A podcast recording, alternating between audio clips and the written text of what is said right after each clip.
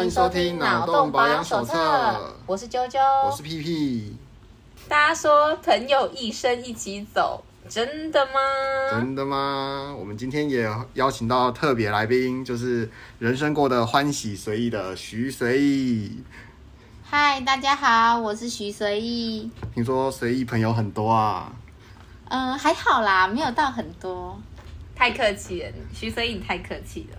那我们今天想要先来聊聊的是，你觉得怎么样的人称得上算是朋友呢？其实我个人对于朋友的定义来讲，我的标准蛮宽松的，可以聊聊天、吃吃饭，我就把他当成是朋友。哎，你标准台湾人哎，因为有外国人就说他觉得台湾人真的很酷，就是你聊过一次天之后，他就可以把你当成朋友，就是 friend 这样。但是很多地方不行，尤其最极端就是日本嘛。日本他们他们好像就是看起来跟你蛮嗯蛮 friend friendly 的，但是说真的，他们要把你当成朋友其实蛮难的。嗯、对，你很台湾人，对我来说，我们如果聊过几次天，吃过几次饭，我可能就把他当朋友了。哇哦，哇，那你跟你的同学都是朋友，都麻吉麻吉的。嗯、呃，也不是全部啦。对，这时候要划清点界限。那那怎么样？比如说你说不是全部，那你一定有一个。一条线之类的吗？因为有些同学聊不来啊，不是每个同学都聊得来啊。比如说，比如说我们可能兴趣相差很远，或者是他们喜欢的东西跟我完全不一样，我们没有共同的交集之处，嗯、那我们可能在聊天上我们也聊不来，无法分享自己喜喜欢的东西，哦就是、因为可能我分享他听不懂，嗯、他分享的我可能也听不懂。就是聊过说，哎，你家香菜吗？家，那我们不是朋友。这样子，所以说你觉得要成为你的朋友的需要的特质就是跟你聊得来。对，我认为聊得来很重要，这样就可以了，那这样就可以了嘛，就是聊天，嗯，好聊，OK，good、okay, friend，这样。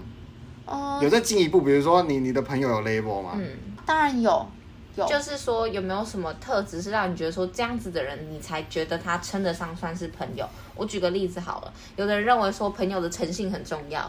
这个人就算跟我多聊得来，可是他每次跟我约会，他都迟到，他不是我朋友。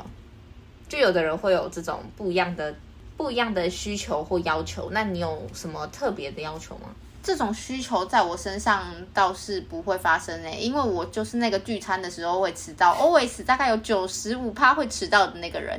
但是我的朋友都还是继续当我的朋友，所以我想应该是还好啦。那有没有别种你觉得一定要有特质？例如说很诚实啊，或者是，嗯、呃，他必须要很真诚，或者说不能对你说谎之类那那那些。呃，我我认为朋友真诚这个是需要的，但除了真诚以外，我觉得最重要的一点其实是互相，反而不是真诚。哦、对，当然我我觉得每个人都会有一些秘密啦，他可以选择不要告诉我，是可是不要骗我。嗯、所以真诚，我觉得也算是。一个重要的点，但是他不需要什么事情都告诉我，是他可以保有他自己的一些秘密，或者是他自己不想告诉别人的事，这些我都可以认同。可是不要骗我。比如说他骗你什么？他骗你家里很穷，其实家里超有钱这样。嗯，类似吧。这种确实有点过分。这种确实有点过分。不是他，他跟你讲说他家里穷，他他也没有让你吃亏啊，他也没有，他不是说跟你借个几百万。可是他就是不真诚啊，骗人。对，哇，真的假的？而且他可能跟我说他比较困难什么的，我可能会觉得他就是长啦。那我比较，我还是觉得这样就是不真诚。真的假的？你好严格哦。对，这样就是不真诚。应该是说，有的人如果说很双面，例如说他在你面前可能说一套，但他在背后做一套，我觉得这种人会比较不 OK。举例来说，他在你面前一直哭穷。但是他跟其他人出去的时候都吃香喝辣，你懂我意思吗？有的人他会跟你说：“哦，我最近没有钱，没办法跟你们一起吃饭。”然后你看他现实动态，他出国，那就是他只是不想跟你约，对吧？就我我个人讨厌这种人啊。还好哎，我觉得说，哦，那是你的自由，你的选择。对对对，我我，我倒反而我倒反而觉得说，O OK，很哎，应该说在大部分，比如说我刚刚自己举的例子说。哦，他他跟我相处的时候，他是自以穷人自居，就觉得自己是个路子。嗯、但是没有，其实他就是身价不错，怎么样？其实我觉得还好。对我来而言，我他他也没跟我借钱干嘛的。然后我们的互动也是就是一般一一般般这样子。就算他比如说啊，白天跟我出去呃打球啊、吃饭之类的，然后晚上就是那种、哦、超级豪华宴会之类的，我也觉得说还好，毕竟啊那一个部分就就就不是就跟我无关嘛。嗯，我说我我是可以接受这一点，我也不会觉得说这个人就是双面，但我我还蛮能了解呃理解说。有些人不喜欢这样，比如说有些人就是他会宣称说他是个什么又肥宅啊、乳蛇啊什么，就突然发现说，哎、欸，这个人蛮瘦又高，然后家里还蛮有钱的，天天在那边哭，对不对？这种人很也蛮多人讨厌这种人的，就很不真诚，对。对，我能理解啊，但是我觉得 OK，对我来说，我觉得啊，随便啊，就是他他没有当着面跟我讲，嗯、就就算他没有很诚实的说这件事情。但他没有要以此来从我这边获得获得什么利益，嗯、我觉得还 OK。我觉得说那那没关系，就是这个人就是不能深交，但他是朋友。啊、对，因为我刚刚的例子是说，他对方跟我说他没有钱跟我吃饭，可是他自己出国。那我收到的讯息，我会变成觉得说，哦，那你就只是不想跟我吃饭，那可能你也没有很重视我们这段友谊，那就没关系。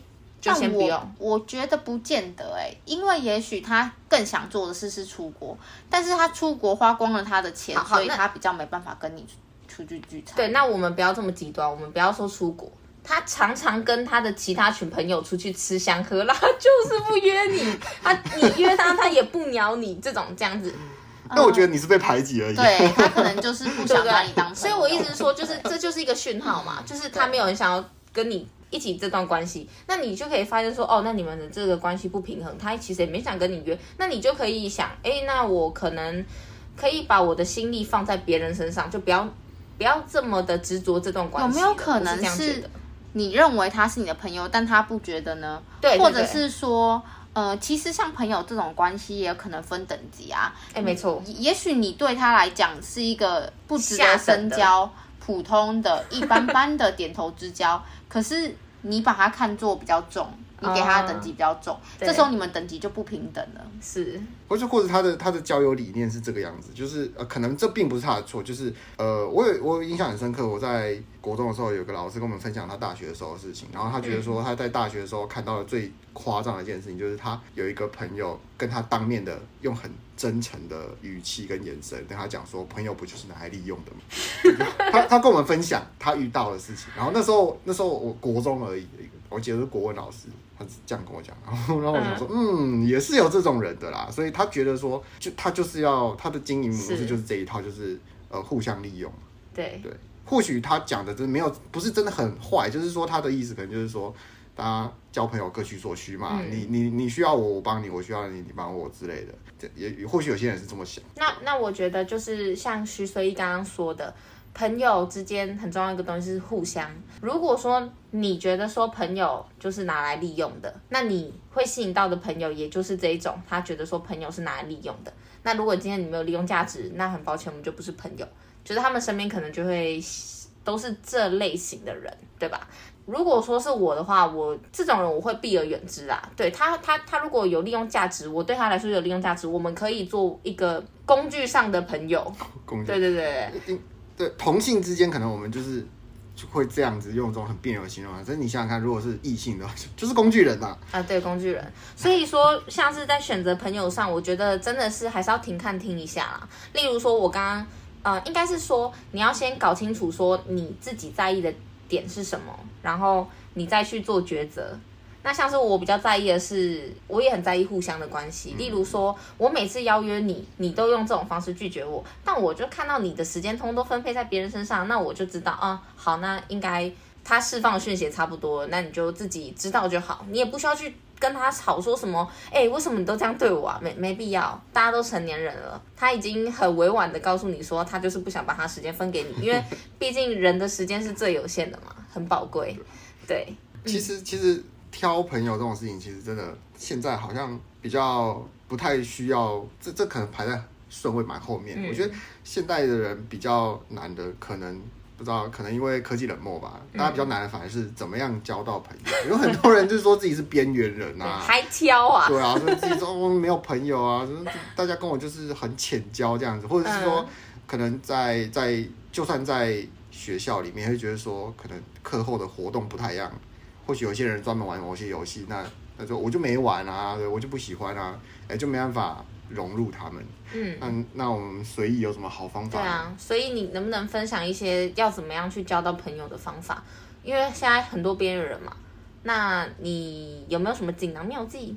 我觉得边缘人是因为现在大家手机用太多了，你比较习惯性的就是用手机去跟人做文字上的沟通，但是面对面的时候，你反而不知道该说什么。哎、欸，你这很有趣哎、欸。对，你们看到那个就是在交友软体上，然后超风趣的男生，然后出来之后就什么话都不说。对，他可能已经没办法跟人面对面的交流，他比较会比较擅长的就是在手机上一些文字讯息的互动。对，因为我们常常也会看到说，哦，我们一一群人可能同桌吃饭，但是大家在吃饭的时候没有在聊天呢，都在用手机跟不是现在你一起吃饭的人聊天。那这种情况就会变成是说，难道这群一起吃饭的人，他们只能在手机上聊天，但是出来见面的时候却没办法面对面聊天吗？是，对，这就是一个很奇怪的现象。可是我们可以看到说，其实小时候啊，你还小，大概幼稚园或是国国小的时候，你非常容易跟同学玩在一起，没错，也非常容易交朋友，因为交朋友就是一个呃下课时间，你甚至跟隔壁同学随便聊。你们就是朋友了，对，社交这件事情，其实对小朋友来讲很简单。嗯。长大之后，我认为变难的原因，是因为你害怕丢脸，你就不想迈出第一步，当那个第一个开口说话的人。嗯。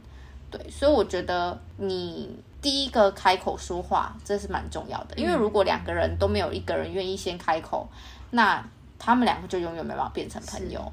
对，一定要有一个人起头，就是交朋友不能怕吃亏啦。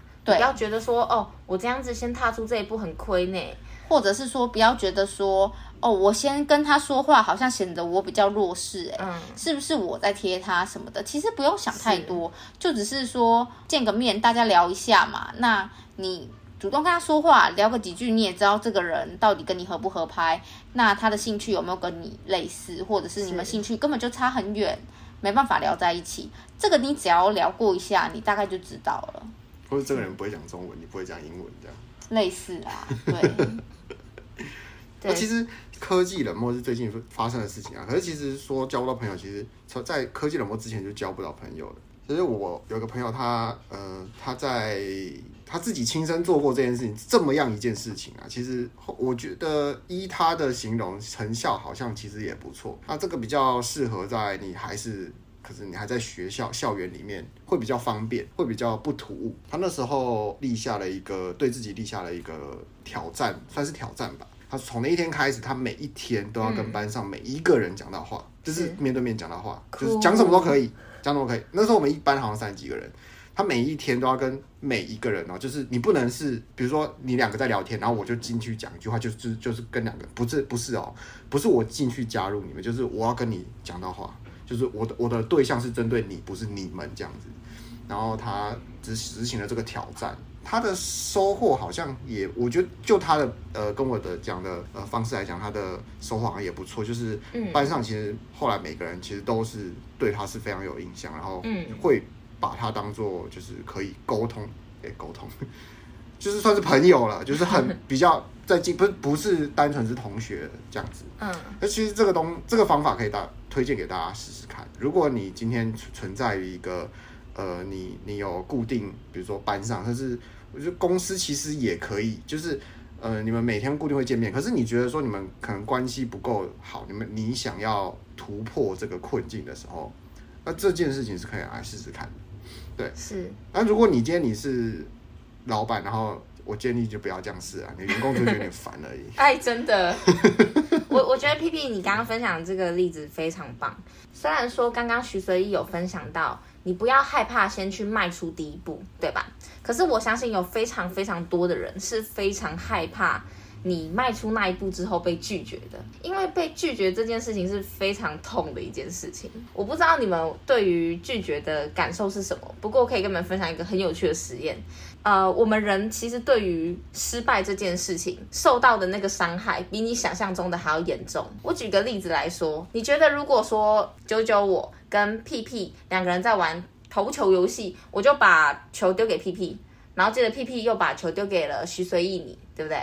好，然后随意你接着又把球丢回给我，然后接着呢，我就跟屁屁开始丢球，然后我们就不给你，这只是一颗球，你觉得重要吗？所以你觉得你觉得这很严重吗？你觉得呢？我觉得会让人心里感受到不舒服，某种层面来说会觉得被排挤。所以你看，就只是一个这样子丢球的事情。我甚至不是说，哎、欸，徐随意你不要加入我们话题，或者说，哎、欸，我们等下去吃饭啊，你不要来。我们甚至没有这么严严重的拒绝，我们只是给，我们只是不把球丢给你，你就会觉得非常的难过了。那这个实验最后的结果呢，是表示他是用一个很有趣的方法。他把这些这些实验者，就是没有接到球的实验者，让他们呢可以对另一个无辜玩家做出一些攻击，然后你会发现没有接到球的那些人，他们对这个无辜玩家做出的攻击会比较严重，例如说丢给他更多的噪音炸弹之类的，所以这非常的有趣，就是它是一个很神奇的心理机制。因为人类非常害怕被拒绝这件事，你被排挤的感觉会很差，所以说很多人在害怕拒绝这件事情时，就很难去迈出那一步。那他可以预见这个失败的时候，他就不会去做这件事。对，那刚刚屁屁分享的这一这个例子，对不对？他就有点像是减敏法，因为他每天都强迫自己去跟每一个人讲话。那当你要跟好，那时候班上假设了不起好三十个人好了，你跟这二十九个人讲话，那。虽然说可能其中有几个人给你的反应是很冷漠的，但是大部分的人通常都还是会给你一些回应。而且你要跟每一个人讲话，你其实就不会那么的觉得那么紧张，而且不会那么在意同一个人。因为你如果今天你只丢一颗球给人家，他不回你，你就什么都没有了。可是你丢了二十九颗球出去，总会有一些球回到你身上，所以这是一个很有效的方法。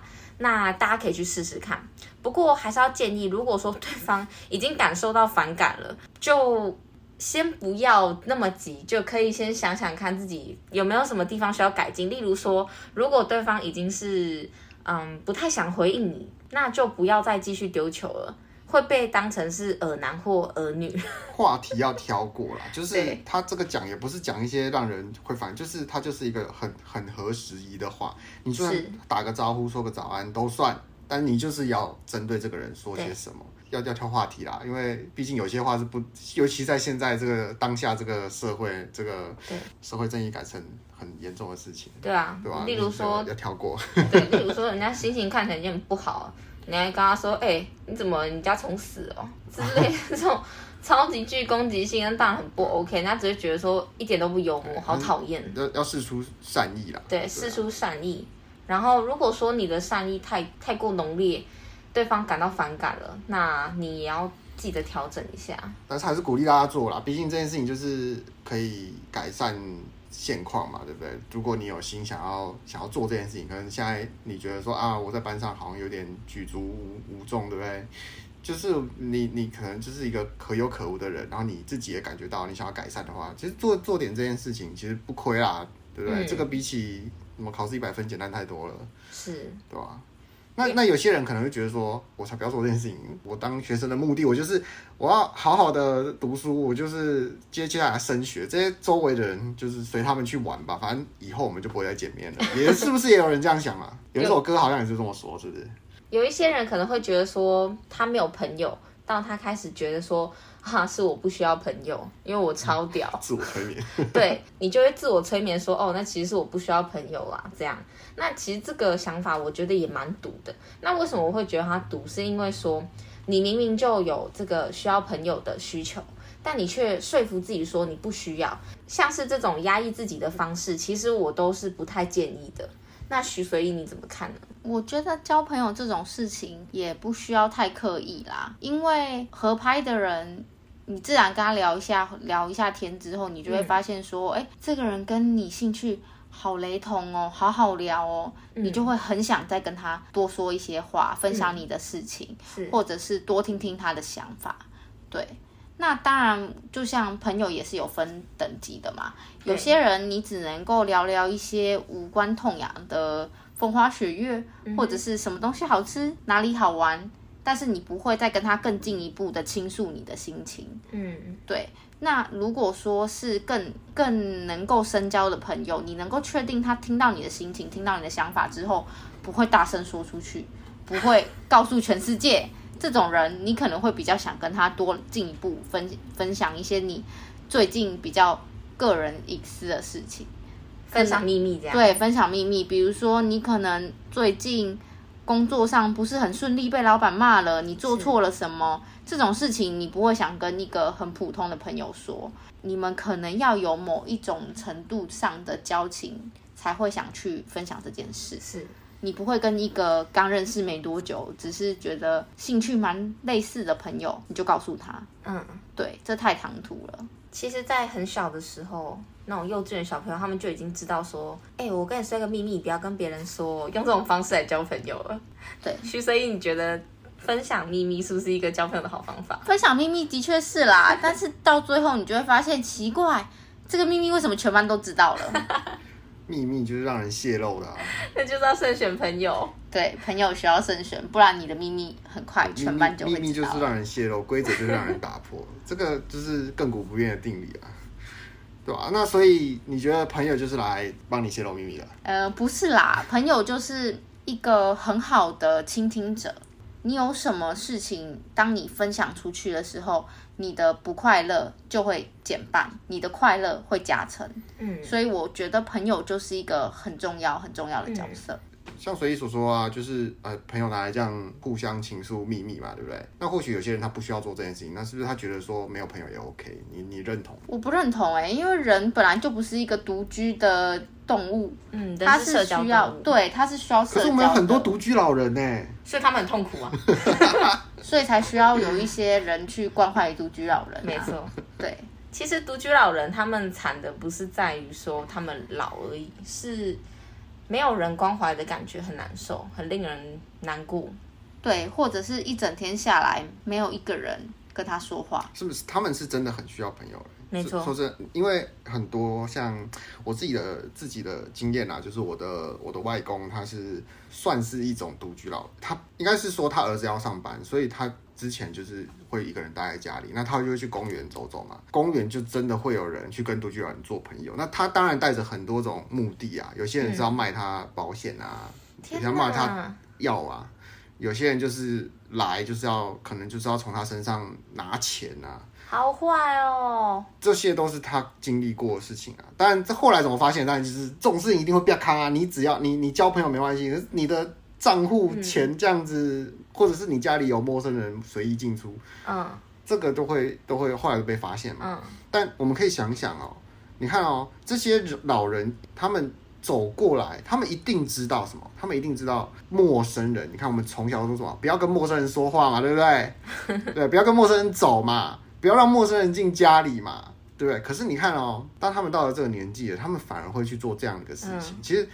他们需要的就是别无选择陪，也不算别无，他们需要陪。他们从这这个陪伴的关系里面，他们可能找到一些他们追求的东西，所以他们会去做这样的事情。那其实这样的这样的环境会让这样的行为成立，是我觉得是无可厚非。毕竟现在大家都是要上班嘛。你如果今天阿公啊，像我就是外公嘛，对不对？因为我外婆已经往生了，所以他就是。只能一个人待在家里，其实他其实是蛮无聊的。那他年轻的时候就是开店做生意啊。说实在的啦，他也没有太广泛的社交。他开的店是没有在休息的，就是一个礼拜七天都开这样子。嗯，对吧？所以就是拼命工作这种，对吧？所以变成说，哎，他等他到退休的时候，突然哎顿失这个这个目标了。这个时候就对，这个时候要体现朋友重要了，因为他没有目标，没有人告诉他怎么做，然后他的小孩子也没有空。带领他这件事情，那你看看，如果他这个时候有很多朋友，但他不用靠朋友来倾诉什么秘密啊，但是这个时候你知道，就是他们可以一起去做一些剩下的时间可以说剩下的事情。他当他失去了生活中的动力的时候，这就是一个很好的帮助。他可以想着明天要干嘛，对吧？因为就是欠缺一个陪伴者。跟一起向前走的人，嗯，没错，其实蛮重要的啦。就是你可能在年轻的时候，你真的不需要朋友。就像他，就像我外公，他年轻的时候可他其实可以不需要朋友，他有很好的工作，可以一个礼拜工作七天都不休息。对，他真的真的真的不太需要了，嗯，对吧？我觉得朋友就是在你生活意志潦倒，不一定要穷困，但是你意志潦倒的时候，哎、欸，他可以帮你吧，呃，对，带领你做这些事情，我觉得是很不错的事情啊。那我们问一下随意哈。你有没有那种朋友拉你一把的经验啊？朋友拉我一把的经验，就是比如说你生活中有点不顺遂、不如意，哎，你突然发现说，哇，原来朋友的正确用法是这样。我个人是没有什么朋友拉我一把的经验，但我有的经验是，当我心情不好，跟朋友倾诉之后，心情就好像变得开朗了起来的经验。其实这就算是拉你一把，因为朋友本来就是用来分享你的情绪、你的感受，就是在这个互动中，你们的关系会变越来越稳固，所以这其实就是拉你一把。对对，也可以这么说啦。嗯、当我跟他讲完之后，我就觉得，嗯，事情可能没那么糟啦，比较舒畅一点。对，比较舒畅一点，至少我。不是一个人在承受，还有人陪着我。嗯，对。所以像刚刚 P P 说啊，说觉得有的人可能在年轻的时候不需要朋友，但也许是因为我自己个人觉得朋友蛮重要的，所以我没有到非常认同这个看法。应该是说，没错，你可能在年轻的时候可以不用朋友，你就冲你的事业，专注做这件事情。但是如果说你你不趁着年轻的时候好好的就是把握或珍惜你身边这些适合做朋友的人，那你到老的时候，你的选择其实会。比较少会来跟你做朋友的，就是那一些奇奇怪怪或者是意有所图的人。例如说，有的朋友嘛，很久没见。当他跟你约出来吃饭的时候，你感到很感动。可是从他的包包里拿出保单的那个瞬间，你们的友谊 也就差不多啦。就是原本以为要重新建立起来的友谊呢，又重新结束了。对，就会有一种，哎，明明我是真心把你当朋友，你却是想要这样利用我感觉。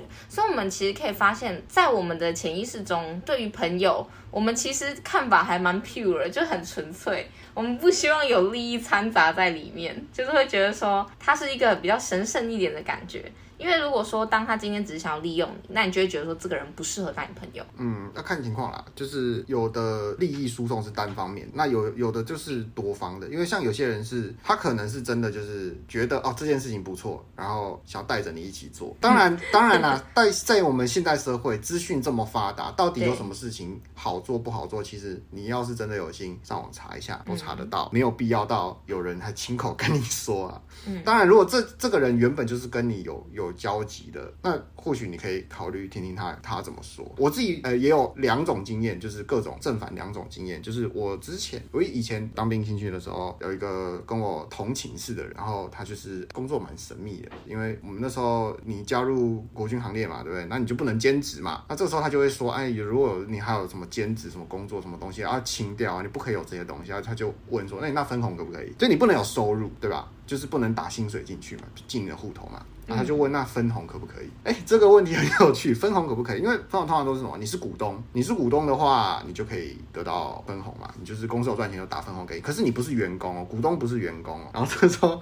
就有点尴尬。对，那其实应该是可以的。反正因为那只是资产而已。好，那重点就是，我就觉得说，哎，你工作蛮有趣的吧？我就想要认识一下。然后他工作其实也蛮特殊啊，就是那种大家不愿意别人打着朋友的名号来问你的，呃，问你吃饭然后拿出来的东西。我就觉得说，哎，这种东西就是他，我就问他一下，就是哎，认真的跟我介绍。然后我觉得说，我我我也当下的指出这个这个他介绍里面他所谓这些庞大利益中有一些矛盾的，就是我也不毫不客气，我就直接指出来。然后他也知道我知道，就反正我们两个就是心心灵互通。可是我我还是觉得说，哎，其实当中。他没有讲他讲那么夸张，可是这种东西就是先机者得嘛，你先进去，你就可以拿到比较多的，就是就算是老鼠会，你你当第一只、第二只老鼠，你还是你还是赚的盆满钵满。然后这时候我就跟他提出一一个建议说，如果现在还这么早，然后要不要就是我我就觉得我们有有机有没有机会合作？然后这时候他反过来就跟我讲说，哦不，你先等等。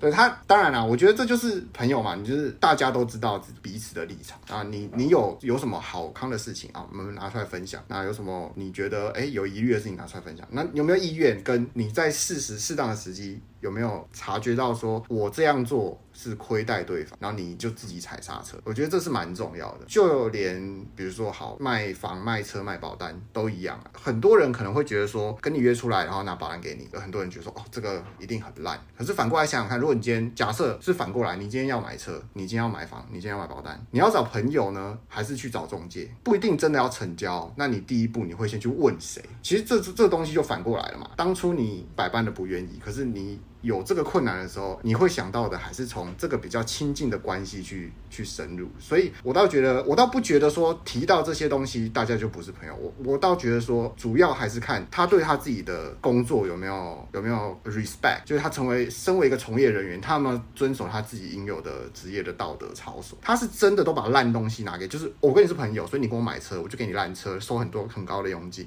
像这种人就是烂人嘛。可是如果今天他给你的东西就是真的是好货，便宜又大碗，那我觉得这 OK 啊。就比如说你今天朋友开店，然后你去光顾，这是大家可能就比较容易去做这件事情。可是如果他今天卖的东西，你一看就知道是不好的东西，你还会去吗？就是你你试过之后，你觉得啊这不好的东西，你还会去买？那你还会觉得说啊，今天你朋友开店，我去光顾你，那你我觉得你的东西没有那么好，那我们之间就不是朋友了吗？其实还是，但是我们会说，那在这个职业上，你可能不是一个这么好的人。所以我觉得这这两件事情是分开，就是呃，朋友得来不易啦。说实在的。如果他在另外一个角色上对你跟你之间有利益冲突，那我觉得要分开一点，就是那他可能不适合做在这个角色，比如说从事这个职业，就是如果他开店卖烂东西，那他不适合做这个职业，并不见得他就不是你的朋友。那这种东西就是比较难以仔细的去分辨。所以反过来，就是如果你今天是这样一个人，假设你今天你的职业，你你是汽车销售员，你是房仲，然后你是保险业务员，甚至你今天要开店，你不是拿来一个拿一个噱头来。诓人的。那想想看，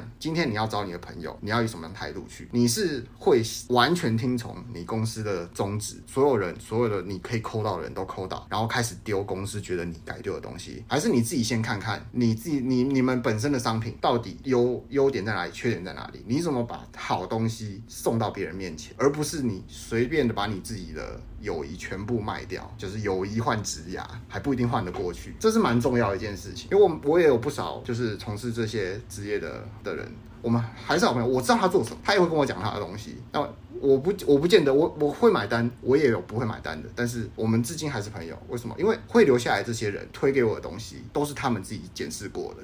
他们自己也了解，他们自己卖的东西哪些好，哪些不好啊？不好他就自己会去掉。所以我觉得这种东西就是真的，朋友就是这样留下来。我觉得反而经过这样之后，你才能了解到说，哎，谁才是朋友，对不对？怎么样的人才是朋友？嗯，如果你的朋友在推荐你任何东西的时候，你自己也要有能力去评估一下。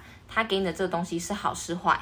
那如果今天呢，他真的是真心推荐你一些好东西，那你如果需要，你可以找他；你如果不需要也没关系。那这样的态度，当然你会觉得说这个朋友的人格跟呃人品是不错的。那如果说今天他自己都明明也知道这个东西不好，他还推荐给你，那你就可以好好审视一下这个朋友是不是适合继续留在他身边。嗯。应该说，你就应该好好想想看，这个朋友，你还要不要把他当成朋友？这样？应该应该说，应该这样说啊，就是我们我们检验朋友有很多种方式啊，这这是这只是其中一种，呃，我们可以比较轻易看透的一个方式。因为有些人可能会说，我今天可能他是业务员，他就是推你保单啊，你今天不买。然后他就会以后你要找他干嘛，他就可能会多少酸一下之类的。我觉得这种人他就是人品有问题，你可能就要 你对你可能就要好好思考一下。可是那如果另外一种人是你今天他今天推了给你很多东西，可是你没有要买单，可是你往后再找他做其他事情的时候，他还是就是当做没事发生一样。我觉得这种人人品很好。对啊，确实。可能他找你，他推给你东西，这是他的工作，但他不会因为他工作上面你们不你不支持他，或者是你你真的是对这件事情没有兴趣，他就对你用另外一种态度。我觉得这是很难能可贵的。那更难能可贵的是什么？是今天假设你是一个业务员，你不管卖什么东西，你一推这个朋友就买单。我跟你讲，他真的是你一辈子好朋友，一定要好好把握。真的有这种人哦？有有，我遇过，我遇过，我真的我我讲，他说好他就是说，哎、欸，这么好，好，OK，我直接直接买单。对，就是他他没有真的是在意说他在这里面赚了多少，嗯、真的就是因为我们是朋友。好酷哦！当然不是什么贵重的东西啦。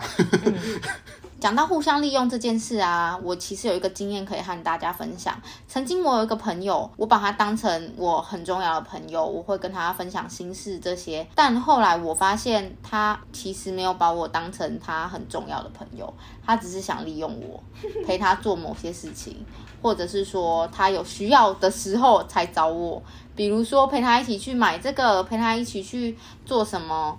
这种时候他才会找我。我是从什么时候看透这件事的呢？我也花了很多时间。当我很多次找他的时候，他都说不行，没有空，他等等一下要考试，他要读书，什么各种。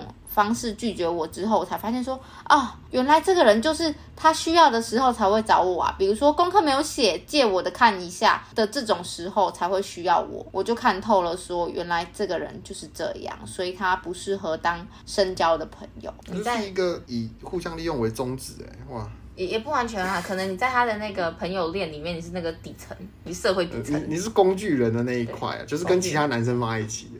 工具朋友，对，所以我觉得这件事情，这个经验其实让我蛮伤心的啦。对啊，其实这都是学习嘛。你没有这些经验，你怎么会知道说哪一些才是真正的好朋友？你没遇过烂，你怎么知道什么是好的？对，所以这也是一个人生道路上必经的过程吧。嗯，但我到现在还是很开朗乐观啦。我就连随便去上个团体的课程、运动课程，我都可以随便搭讪隔壁的同学，跟他成为朋友。你真的是蛮随意的。嗯，蛮随意的。那我们刚刚聊这么多关于朋友的事情，那其实我们可以去好好的审视一下，到底为什么我们人类需要朋友？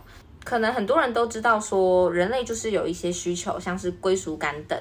这个归属感不只是可以从家人或恋人身上得到，朋友身上也是可以得到相当的归属感。那其实如果有朋友在身边的话，可以帮你减少一些孤独。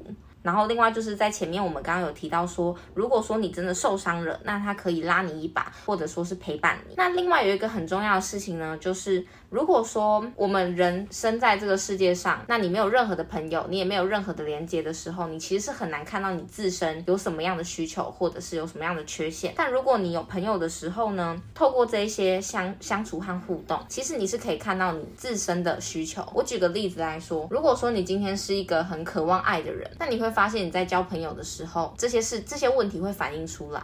那你朋友可能会告诉你说，诶，我觉得你好像有点没安全感之类的，那你就可以更了解自己。所以说，如果透过社会连接，我们可以去建立一些自我价值。这也是为什么我们刚刚前面有说到边缘人的时候，会建议大家还是可以多去发展一些好友的关系。如果说你有朋友的话，好处还蛮多的，对不对？像是刚刚提到的那几点。再来呢，我们已经知道说朋友其实是它的存在是有其必要性之后，我们就可以来聊。来聊聊说，各位在朋友相处上有什么美感？那我们可以来先问问看随意。如果说你跟朋友相处的时候，有时候会有一些摩擦嘛，那如果你们撕破脸了之后，你觉得这样子还有办法再继续当朋友吗？以我自身的经验来讲啊，吵过架的人还是可以继续当朋友。哎，就是可能我们小时候大吵了一架，但后来还是和好了，甚至现在好到可以一起出国玩，这种朋友其实我都有经验呢。嗯，你小时候是多小？幼稚园？呃，没有啦，就大概国中嘛，你差不多也有有一些自我意识的时候。但那时候就是，我想那时候的吵架，如果你问我说具体的原因，其实我也记不清楚了。也许就是当时年纪比较小，比较容易生气，或是比较容易对一些别人的行为感到不满。嗯，对。那当你觉得不满的时候，你又没有没有去想太多，就直接讲出来，那他可能也是两个人口角就开始了，就开始出现了。对，那可能就大吵。不过后来，不过后来大家讲一讲之后，也冰释前嫌啊。虽然我们曾经，我有一个朋友啦，一个经验，我们冷战了大概一年，一年没有讲过话，但后来在毕业前我们就和好了。嗯嗯，而且至今还保持很频繁的联系啊，吃饭啊，出去玩什么的。所以我的经验上是来是说，就算是大吵过的朋友，还是可以继续当朋友的。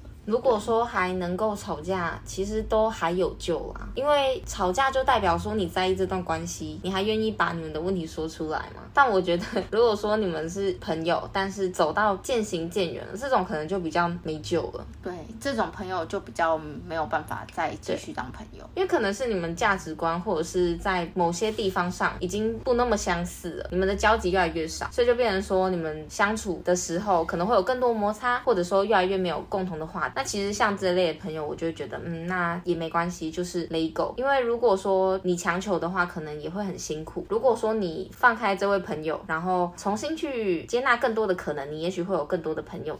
对于我自身来说，我的经验啊，我觉得要让我去破冰跟认识一个人，不是一件很困难的事情。我是能够鼓起勇气，然后去跟去搭讪别人，这到这边我都还 OK。可是要让一个人可以进入我的那个重重的、非常戒备森严的那个心房呢，是非常困难的。所以如果说要真的能够被我认定为朋友，那代表我必须夸赞他们一下，嗯，你们真的是不错。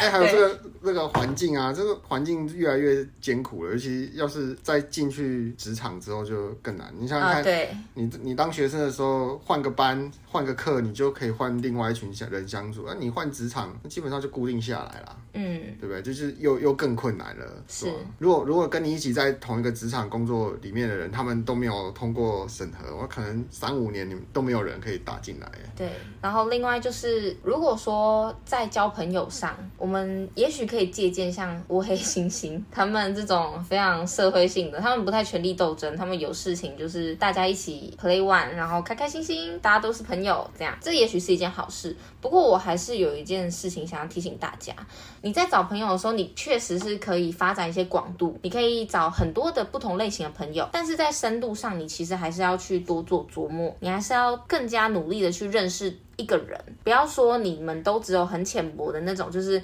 哎嗨，how are you，然后 就没了，这样其实也有点可惜。对，好像现代人这样就可以满足了啦。其实 OK 啦，因为很多人像就算进入职场之后，还是有一些人会积极参与一些社团，比如说去跳个舞啊，可能他他们呃慢跑或者揪团啊，对不对？健身可能也会揪一下团啊，就互相扶一下嘛。